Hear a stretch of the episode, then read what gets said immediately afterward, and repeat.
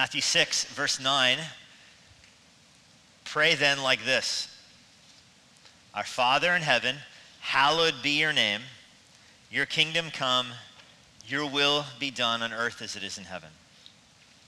Give us this day our daily bread and forgive us our debts as we have forgiven our debtors. Lead us not into tempta- temptation, but deliver us from evil. And we're going to look specifically this morning at verse 9. Pray then like this Our Father in heaven, hallowed be your name.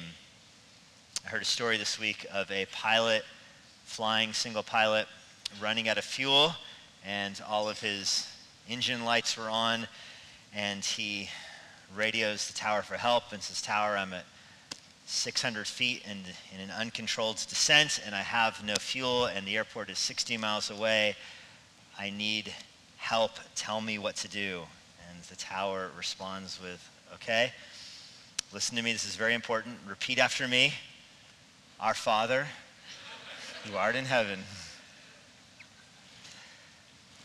This prayer is given to us in the New Testament as a pattern for prayer. You even hear the phrase, Our Father who is in heaven, and immediately your mind is tuned into what this is. A generic phrase like Our Father, and you know you're talking about the Lord's Prayer. It has, this prayer has a uh, capacity to unite people, to transcend really ethnicities and nations and languages and centuries and cultures, and it forms the outline of what an authentic prayer looks like. This prayer transcends ages, of course, and it is easily the most famous prayer in the Bible, and that may, makes sense. It's at the middle of the most famous sermon ever preached, the Sermon on the Mount, and Jesus now turns his attention in the middle of the Sermon on the Mount to prayer. And so we're going to look at this prayer over the next uh, probably several months. We're going to go through it one verse at a time. We began last week with Jesus contrasting what ungodly prayer looks like, and that's why this uh, transition to verse 9 is surprising, where Jesus teaches us how to pray. Because if you remember last week, we looked at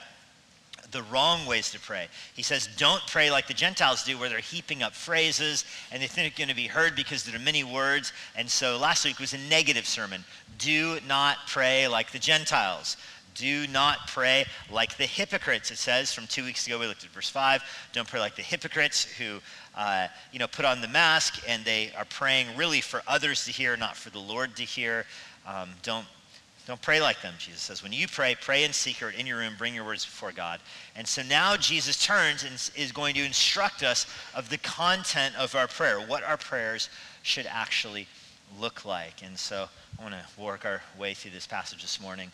Prayer in our Father. First, we're going to look at prayer's prerogative. Prayer's prerogative. It begins in verse 9. Pray then like this. It's a command to pray. I use the word prerogative because it starts with a P, and we're going to use a lot of those this morning. Uh, but it is an imperative. Prerogative might even be too soft. It is an imperative. The verb in verse 9, pray, in the Greek, it is an imperative. It's a command. You are supposed to pray. Now, this is startling that Jesus is telling us to pray. We take it for granted because we're, we're Christians. We pray all the time in our worship services and at home and before we eat, etc. That you could lose sight of how unusual this kind of command is. Not everybody can pray. Not everybody knows how to pray. Uh, in the book of Acts, Paul says that God made the nations and designed them so that they would go their own way over the face of the earth. The nations dissipate, they, they go apart. They scatter from Babel and they scatter around the world, and they are going away from God, away from where God was and where God's voice was. They, they go out from that and they don't call on Him. Acts says they go out into darkness, knowing that one day, God lets them go that way, knowing that one day they might turn and pray, turn and seek, turn and come to the Lord. So the nations dissipate, they go to the corners of the earth, so to speak, and then the gospel goes off like a bomb in Jerusalem, and the clouds, the reverberation, the shock waves of the gospel start to gradually go around the earth. And they're chasing the nations down. It's like the storm that's on their feet. The gospel goes to the earth and chases the nations down as the nations are still scattering.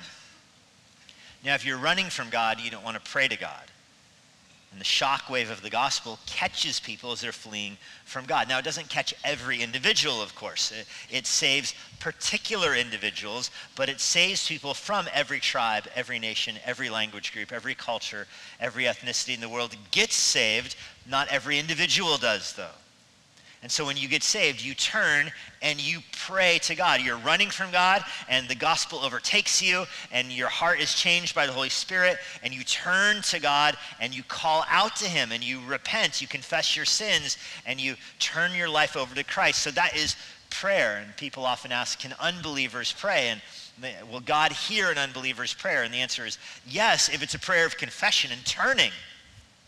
The scripture is filled with unbelievers who pray, like the thief on the cross, for example, or those in Nineveh, to use the most eh, flagrant example of rank paganism in the Old Testament, those in Nineveh, and they raised up their voices and prayed to Yahweh a prayer of repentance and confession, and God heard.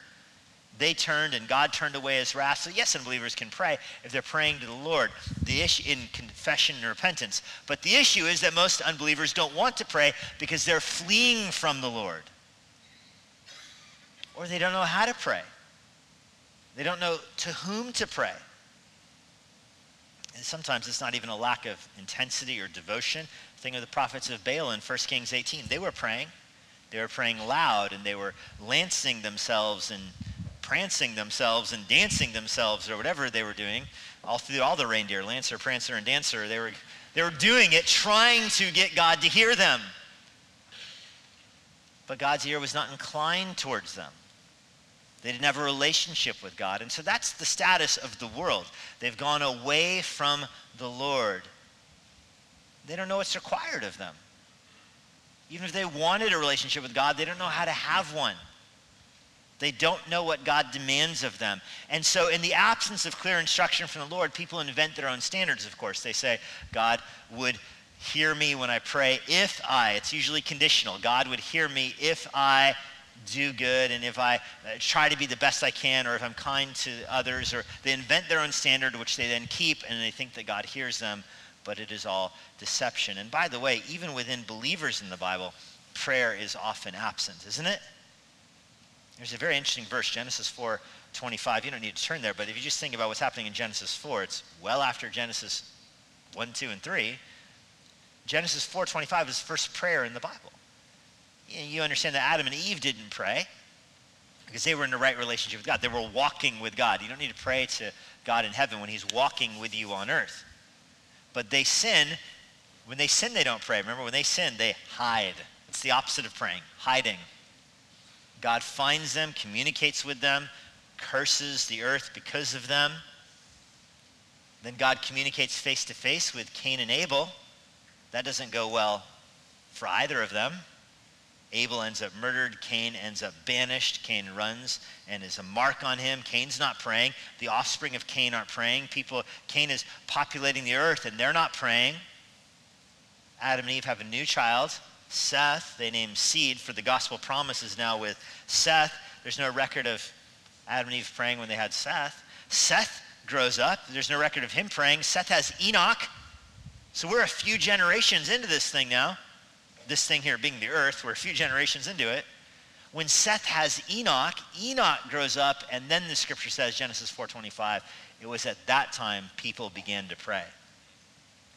What a contrast. The whole world is the line of Cain, and there's this privileged line, the line of Seth and Enoch, and it is those that pray. They begin to call on the voice of the Lord. Prayer is an unusual blessing that believers have. We've been brought to God through Jesus Christ so we can pray to him and God hears our prayers. That's what's underscoring this. The Gentiles out who are heaping up words, the hypocrites, God does not hear their prayers. It's not very popular to think about today that there are certain prayers God doesn't hear, but the scripture makes that very clear. James uh, says that you ask and you don't receive because you are asking to spend it on yourself. In other words, God doesn't answer selfish prayer.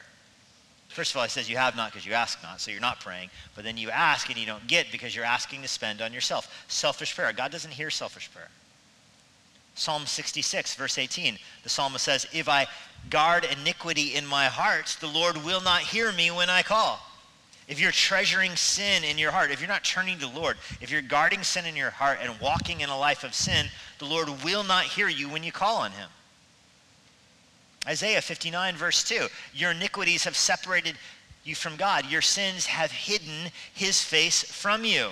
Your sins obscure God's God's look at you. Now we know God, you can't hide from God. We know God knows all things. You're ever before his face. But when it comes to prayer, the idea is that your sins mute your prayers. It's the TV with the mute button on. If you're guarding iniquity in your heart, if you're treasuring sin and walking in your sinful ways, your mute button is on when you pray and you know God sees you and your lips are just moving.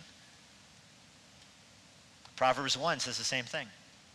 Because I wisdom have called, Proverbs 1 verse 24 says, and you have refused because I wisdom stretched out my hand to you and you did not heed my counsel, then you will call on me and I will not answer. Proverbs 128. You'll seek me diligently, but you will not find me. When people refuse what the word of God says, they may pray to God, God won't answer. They may seek the Lord, the Lord won't answer them when they're rejecting his word. In other words, God speaks to you through his word. You close the book, reject the word, and then pray to God. It's, I mean, the line has been hung up. Proverbs 28, verse 9. One who turns his ear away from hearing the law, his prayer is an abomination before the Lord. James 1, verse 6. The one who asks in doubt ought not to assume that he will receive anything because he's unstable in all of his ways. What a contrast. a dozen verses right there. Say the kind of prayer the Lord doesn't hear. What a contrast that is with a verse like Colossians 4 2. You continue steadfastly in prayer. What a contrast that is with Matthew 4 or Matthew 6 verse 9. Pray then like this. So the Bible is chock full of illustrations to people whose prayers God won't hear. And then after all of that, Jesus says, You're not like that. You don't worry about that. You can pray and God will hear.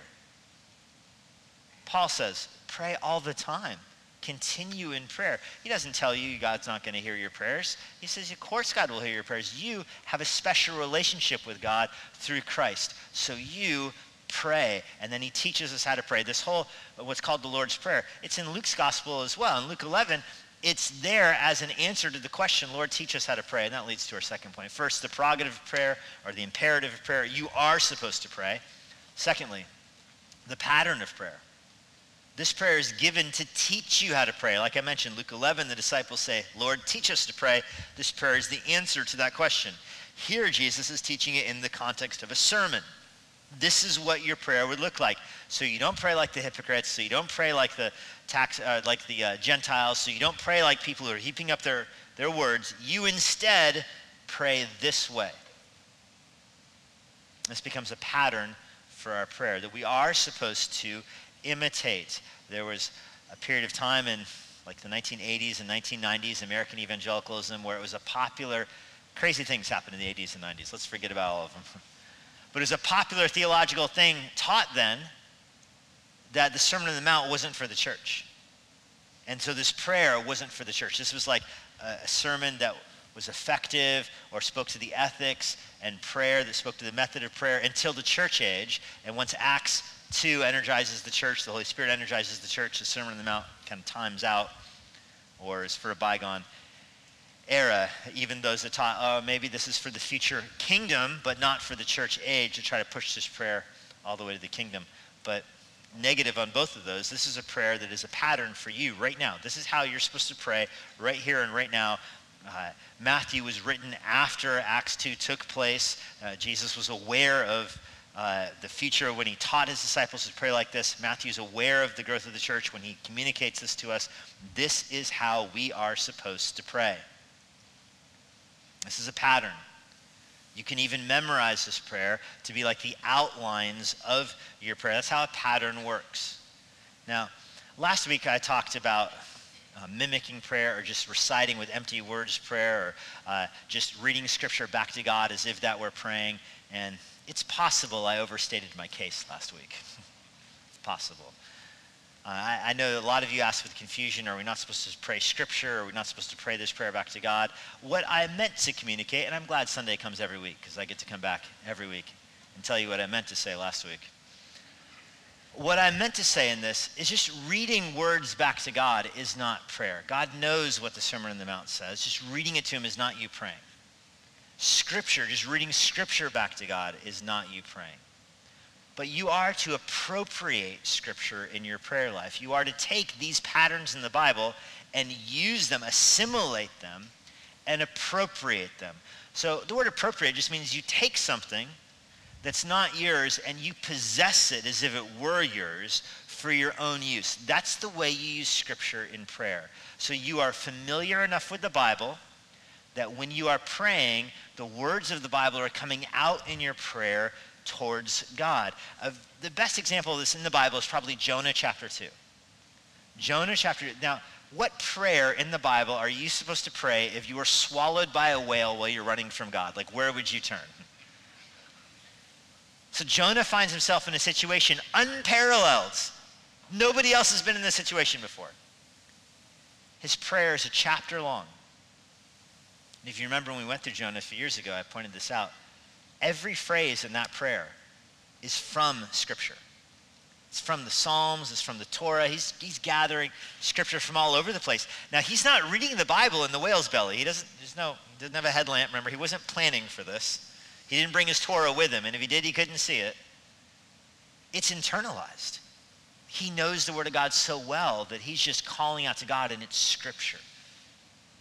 That's how you're supposed to pray with the Sermon on the Mount with the Lord's Prayer here. You're supposed to know it so well. And you're supposed to make it your own that when you pray, you're speaking back to the, the Lord. And it's, it's these words, but they've been appropriated and owned and possessed by you. You've made them your own. That's the power of this kind of prayer. So, yes, you should memorize this prayer.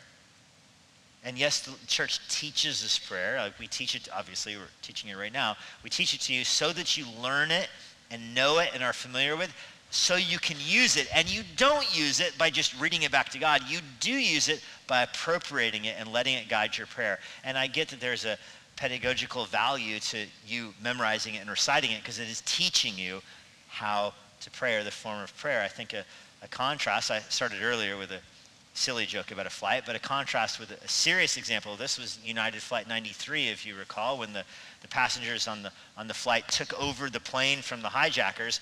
Some of their last words before storming the cockpit was reciting the Lord's Prayer together. How do so many pe- different people from different walks of life, different backgrounds, different parts of our country, they know they're going to die in defense of our country right now, that these are their last words. Why would they choose these?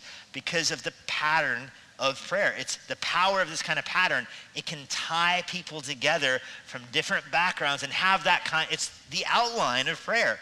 It has that kind of border to it that has an effect on it when it is used in that kind of way.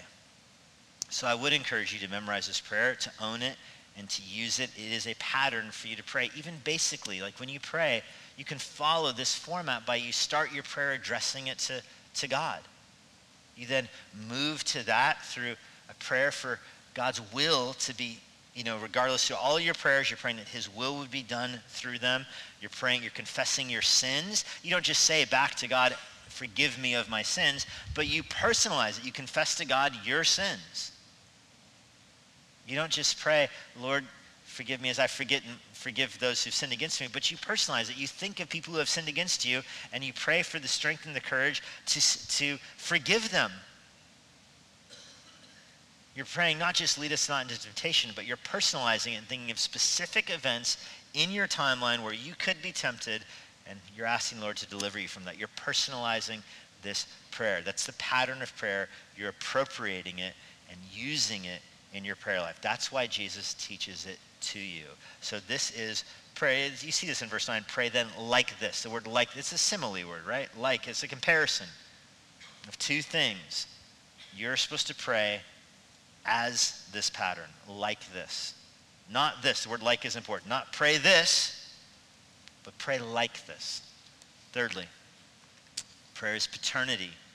Prayer is paternity. It begins, the first words of this prayer is Our Father in heaven. The prayer begins by addressing God as Father. This is the only part of the prayer that is not a petition. Everything else in the prayer is asking God for something.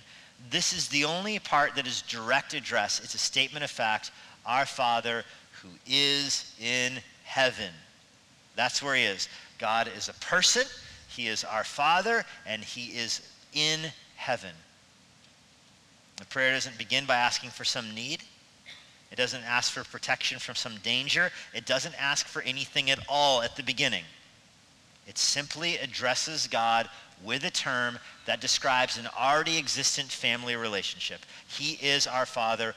We are His children. Now, there is, reminds me I read this, it's a statement of fact of God's voice from heaven addressing His Son at baptism. Behold, you are my Son.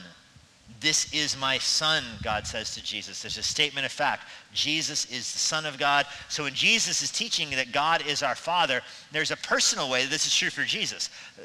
God is the Father of Jesus in a unique and personal and eternal way. It is different than us. Jesus is the eternally begotten Son of the Father. He's the Son of the Father from all eternity.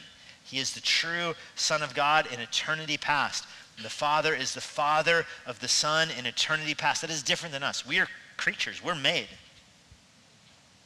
God is our Father for those who are in Christ. Uh, when Jesus is saying, Our Father in heaven, there's an exclusivity in this.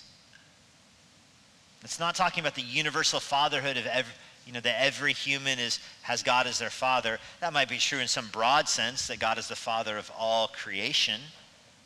But that's not how we're praying to God. We're not praying to him as the father of all creation. We're praying to him with Jesus addressing God as our Father. God is the Father of Jesus in a very personal and unique way. As we are praying with Jesus' pattern, we are praying as brothers and sisters in the Lord to God who is our, our Father in a particularly exclusive way. We have a relationship with God as Father because we're praying with Jesus. We're united to him. We can come to him and address him as Father because we are, through faith, his children. Notice the R, by the way, our Father. Does it strike you as odd? Do you remember where this prayer is happening? If you look your eyes back up at verse 6, go into your room and shut the door and pray in solitude. Pray that you won't be seen like others. Pray in secret. That's where this prayer is happening. Nobody's in the closet with you here. It's just you. And yet, you're using first person plural. Our Father. Who's the R? Got a mouse in your pocket? Who's the R here? Your brothers and sisters in the Lord. It's a pretty sobering reminder that the most personalized aspect of your worship, your prayer life, is still corporate. When you pray to God, you are bringing before the needs of brothers and sisters in the church. You're calling to your Father who is not just your Father alone, but the Father of all those who have faith in the Lord Jesus Christ. This is corporate prayer in an individual location. Your prayer binds you together with brothers and sisters in the Lord. You have fellowship with the saints, even in your personal prayer. You who were once strangers and aliens to God have been adopted into his family. So he is truly our Father. For those who are in the Lord, he is our Father. And so prayer follows this pattern. We can pray to the Father because we're praying through Christ, through the Son. If you're in the Son, then God is your Father. If you have faith in Christ, you're adopted into the family of God. Jesus Christ is your brother, and you have a- he's your older brother in that sense, and you have access to the Father through your brother. So biblical prayer is to the Father through the Son by the Spirit. And you need the rest of the New Testament to fill that out. But the Spirit, Romans 8 says, is interceding with you. The Spirit is at work in your heart. The Spirit is taking your prayers and bringing them to the Son. There, the Son is acting as a mediator before the Father. So all prayer is Trinitarian. It is to the Father, through the Son, by the Spirit. And this is seen in the very pattern in which you pray. This is how it's taught to you. Pray like this. You're addressing our Father. The R here is roping you in with Jesus. You can pray to the Father because of your faith in Jesus. And he hears you. He hears you right away. The first words of this prayer, Our Father. And the image here is of God answering your call. His ear is turned to you. When I was a little kid, I had my dad's work number memorized. And this is the days before cell phones, the days before text messages, if you can believe it. And I could call him at work. I had that privilege. And I would call him at work. He was a car mechanic. And I didn't understand what went into this call at the time, but I would call him and the receptionist would answer and I would say, Can I talk to my dad? And she knew my voice and she would put me on hold. And then my dad would pick up the phone a few minutes later and I would ask, you know, Can I have a snack or something? I asked very silly things. It wasn't until I was 14 and I got a job at this car dealership that I understood all that went into that phone call. Like the receptionist answers, puts me on hold. She then goes on the intercom and pages my dad through the loudspeakers that everybody in the shop could hear, all other 20 mechanics could hear, all the customers in the showroom could hear, everybody on the, the lot looking at a car could hear, people at the restaurant eating outside next door could hear. And she had a tone in her voice too. Whenever it was somebody's wife or child on the phone, there was a, that it was just communicated through the loudspeakers that it's not a customer who's on holds. And after working there a few days, you could pick up on that tone. That happened every time I called to ask for a snack. And then my dad, who's under a car, like fixing a transmission or something, he's got to climb back down, take down all the parts, get all the screws and nuts out of his pocket, go, got oil all over his hand, wash his hands, go grab the phone. Yes, you can have a snack. I was mortified once I saw what was happening. I'm never going to call again. My dad never hinted to me as a kid that it was an inconvenience to call him. He never discouraged me. I think of all the times he did all of that. What an image of prayer to your Heavenly Father. You know, the loudspeaker in heaven. Jesse, line two. And God is eager to hear. And he picks up the call. And he never says, oh, there's too much going on. He never hears you pray and thinks, you know what, there is a, do you know what's going on in Ukraine right now? So you in Northern Virginia, Fairfax County, just wait on a hold a week, okay? Come on. No, he's eager and he hears. And he's our Father. And it is a long distance call. Notice the location our Father in heaven. That's where he is. This is a long distance call. He's, Jesus is not addressing God on earth. I know God is omnipresent, he's in all places, but when you think about omnipresence, what does that mean? It's more along lines of God's omniscience. God, is, God doesn't have a, a body, he's not physically located anywhere on earth. And yet he knows all things on earth. You can't hide from him. And yet Jesus, when he addresses him, addresses him as our Father in heaven. That's a long way away. And you can't even imagine the personal emotions Jesus would have in saying that and addressing our Father in heaven. That's where Jesus is from. That's his home country. When he's praying here on earth, he's praying to where he rightfully should be. And he knows his Father hears him when he prays. God is in heaven, not on earth. No one would be more aware of that than Jesus. Our Father is higher than those on earth. He has sovereign power over those on earth. He's free from the bounds of time that take place on earth, the bounds of limitations that we have on earth. He's free from all of that. He's in the heavens. He's the majestic one who rules time from his throne, which is outside of time.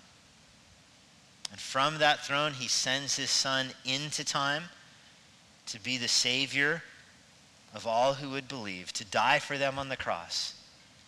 And then through our faith in Jesus Christ, we are brought in with Christ and we can pray to him in heaven through his Son. That's the paternity of prayer. Fourthly, Prayer's petition. Now we get to the first request.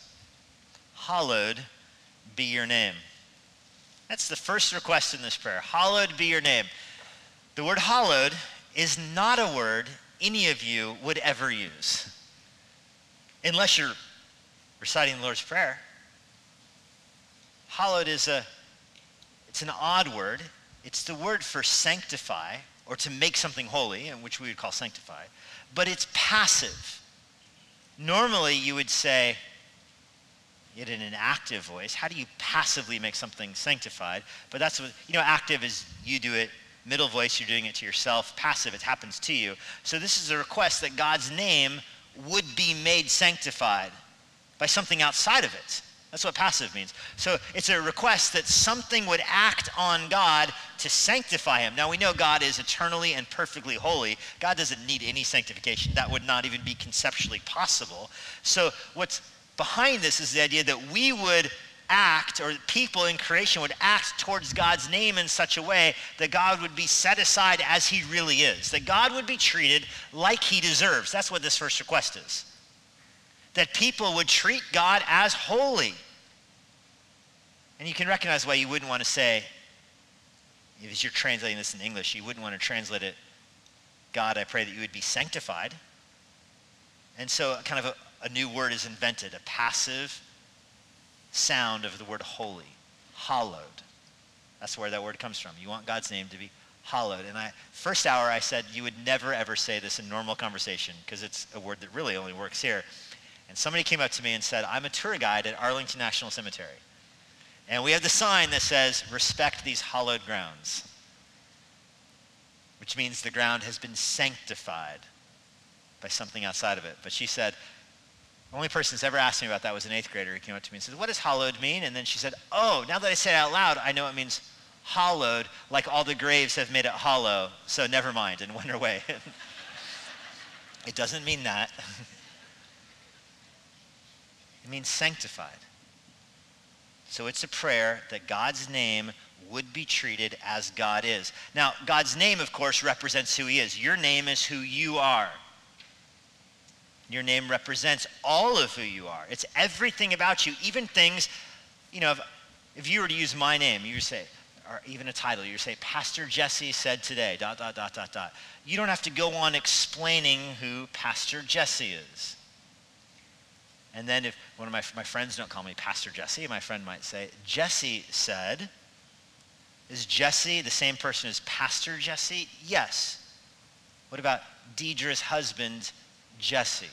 It's the same. The name represents all of who I am. You might not know I have three, three girls, but when you use my name, you're speaking of the person with Madison, Savannah, and Geneva. Everything about me is connected to my name, whether you know those facts about me or not. That's who I am. And so when you use my name, that's who you're talking about. That is true, obviously, with God. When you use the name of God, when you address him as Father, everything about him as Father, everything about God is in view there, whether or not you know it. It's who God is, his attributes, his will, like what he wants done. If you pay for a credit card, uh, if you pay for something on a credit card, and it's one of those old school places, they might have you sign the receipt. You know, the receipt prints out,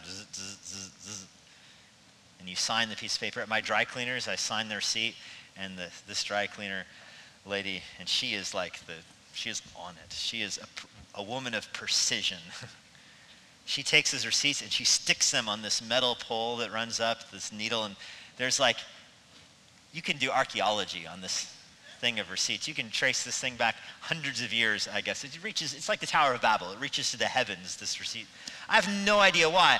And so I asked her once, why do you keep all those? And she said, well, if somebody were to challenge the expense, I could go through and find the receipt. And I'm thinking, yeah, right.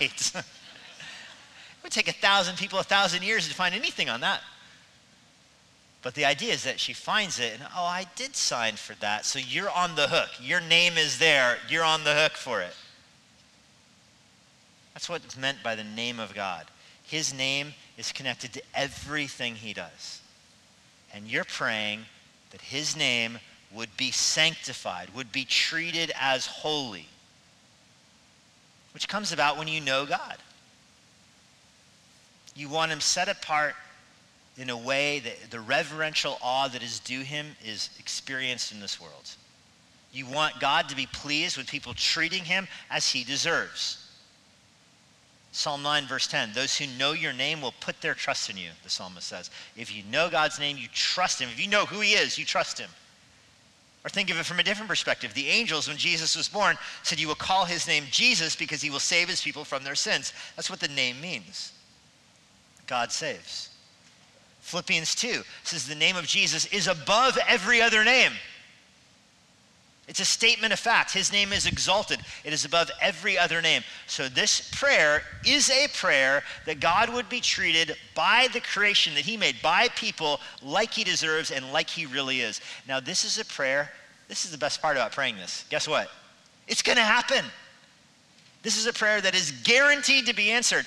But here's the catch, and this is true. I love this is true at the beginning of the Lord's Prayer because if you understand it here, you'll understand it with every other prayer. And it is true with every other prayer, even though it's most evident here. This is a prayer that will be answered by God, but just not when you think it will be. You pray right now, Lord, be sanctified in this world, be hallowed, be treated as holy. And that will happen. One day, Philippians 2 goes on to say, one day every tongue will confess he is Lord. One day every knee will bow. People who don't believe in Jesus right now, one day they will. One day their knee will bow. When they die, they will go to the grave. God will resurrect their bodies so that they will have a knee to bow on before him. And why? Philippians 2 says, because his name is greater than every other name. That's going to happen one day. It's going to happen whether or not you pray for it. It's also not going to happen unless the Lord returns tomorrow. It's not going to happen tomorrow. It's not going to happen next week. Unless the Lord returns next week, it's not going to happen. Yet you're still supposed to pray for it. Why? Because it demonstrates your connection to the Father. It demonstrates your obedience and submission to Him. That's why. That's true with all of prayer. You're praying not because God's going to answer your prayer tomorrow the way you want it answered. You're praying because you are a dependent child of God and you want to call your dad on the phone. That's why you're praying. And you're praying that his name would be treated as holy, and he will answer that prayer intentionally, deliberately, but incrementally, like he will with most prayers. You know, there might be a prayer that God answers immediately. But most prayers you pray, God will answer slowly and over time. I was talking to one of our elders this week who told me that he just recently God brought to his mind a story from a person from his past, and he was in the metro and he was thinking about this guy he hadn't seen in forever, and so he prayed that that God would open up an opportunity to talk to this guy, and at the next metro stop, the door opens and that guy walks off the train, right in front of the, this elder at our church. That's an incredible story. That is not how God answers most prayer, though. it's nice to have those in your life because that fuels your prayer, but that's not how God answers most prayer. Most prayer, most prayer, God answers over time and incrementally. You have some of this prayer in your control, though. You can sanctify the Lord's name in your own life. As you pursue a sanctified life, you're sanctifying the Lord's name. As you think better thoughts of God, his name is treated as holy. Get better doctrine, and you will sanctify his name. You think about God more rightly, and he will be treated as he truly deserves. You take your thoughts captive for Christ, and that will sanctify him in your own, in your own mind. That will set apart God as holy in your own mind. That will make his name holy. So, anyway, we've seen prayer's prerogative, the imperative. You're supposed to pray. We've seen prayer's pattern. Jesus has taught us how to do it. We've seen prayer's paternity, that we're praying to the Father through the Son by the Spirit. We've seen the petition of prayer, that prayer begins by speaking to God and praying for His glory to be seen on the earth. That leads to the final point God's priority. I wouldn't want us to skip this observation, taking this all together. It is noteworthy that this prayer does not begin with your problems. This prayer doesn't even begin with your petitions. There's an order here. Before asking anything for yourself, prayer begins with an appeal to God for his name to be glorified. This reminds me of the Ten Commandments, where the first four commandments are about the relationship with God before you get to the six that are about your relationship with others. It's God first, you second, and that's a basic principle of all of life. And that's so hard, isn't it? It's so hard because we, we all live in a Jesse centered world, don't we? Okay, I live in a Jesse centered world, and I assume you live in the same world I live in. That's the way we are. We put ourselves in the center of our world. And, you know, if you are having a good day spiritually, you, you had your devotions, you prayed, you read the word, you feel like particularly sanctified today, on those good days, on those best days, you might be able to put your family in the center of the world. But that's not where the prayer begins. It's not even, it doesn't even begin with petitions for others. It begins with addressing God as God. You come next. I was reading a book by Terry Johnson on the Lord's Prayer, and he has a great line in it. Our, quote, our problem in prayer is not usually selfishness, but self-centeredness. And he goes on to talk about how, you know, most of the time when you pray, you are praying for other people's requests. You are praying for other people. So it's not selfishness. It's just that all those other people are connected by you. It still can be self-centeredness. Prayer begins by this Copernican revolution of putting God in the center of your universe. Once you wrestle yourselves out of your solar system and put the Lord at the center of it, then your prayers are addressed to the right person with the right priorities. And this will shape the rest of your petitions. We won't go through them all again, but as you think of normal petitions people might ask to do good on the, the test tomorrow, to have a safe flight, to get a better raise, to have a problem with kids worked out, or a problem with brothers and sisters worked out, or a problem with parents to work out, or a problem with your husband to have a better marriage, a better job, a better paycheck, a better grade, a better anything. That's, those are a lot of our prayers, aren't they? Better health. But if you enter those prayer requests through this gate of God's glory as the priority, that's going to shape how you pray for the other things. Maybe God will be glorified through you getting the grade you deserve, not the grade you pray for. Amen? Maybe God will be glorified through you not getting the raise and you being content with less. Or maybe God will be glorified through your flight getting canceled and rerouted in some obscure Albuquerque place. Maybe God will be glorified that way. God could be glorified through the cancer staying and not through it leaving. And if your prayer begins with God's glory being first, that's going to shape the way you experience the rest of your prayer. Not that you don't pray for the cancer to go away or the marriage to be restored. Of course, you pray for those things because they're in your heart. But this pattern of prayer is to approach even those things through the little window here of God's glory being first and foremost, God's glory having the priority. And you can move to supplication, which we will do next week once everything else is in place. Let me close today with one more illustration from my short life working at a car dealership. We would wash the cars that were worked on, the cars that came for service, we would wash them in the, in the wash bay. And one time, this only happened to me one time, the customer walked back into the wash bay and is watching me wash his car. Now, that happened a few times. What made this guy unique is he started offering me, offering me helpful advice. Like, oh, th- can you get this spot here? I think you missed spot over there. Can you redo the middle of that, you know, the rim there? And he's almost bad, not almost, he's badgering me about spots in the car spots in the wheel that need to be cleaned differently. And I'm thinking, First of all, I'm thinking this guy is going to have problems in life. okay, 14 year old me recognized that this guy probably doesn't have a lot of friends. But moving past that, I also thought this guy's going to drive the car off the lot, and it is going to get dirtier than it is right now by the time he hits the first stoplight. And what's, what's he doing? I think oftentimes our prayers are hindered because we pray like that. We're so consumed with fixing this spot or that spot or the other thing when they will all be there tomorrow. Don't pray like you're getting your car washed. Don't pray like you're ordering things from the waiter. Pray like you're a dependent child who just wants to talk to his dad.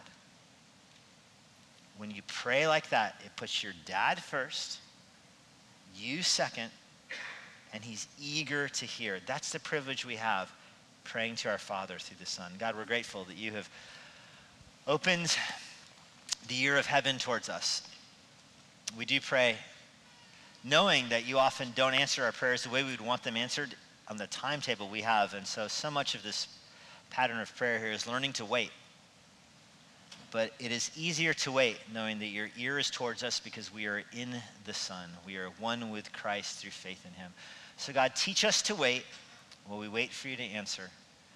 Uh, but give us the faith to do that, holding fast to Christ. It's in His name we pray. Amen. And now, for a parting word from Pastor Jesse Johnson. Thanks for joining us. If you're in the Washington, D.C. area, I would love to see you at Immanuel Bible Church. For more information on our church or our current service times, go to ibc.church. For more information about the Master's Seminary and their Washington, D.C. location, go to tms.edu. I hope this resource has been a blessing to you and it helps you seek the Lord daily, serve others around you, and share the gospel with boldness.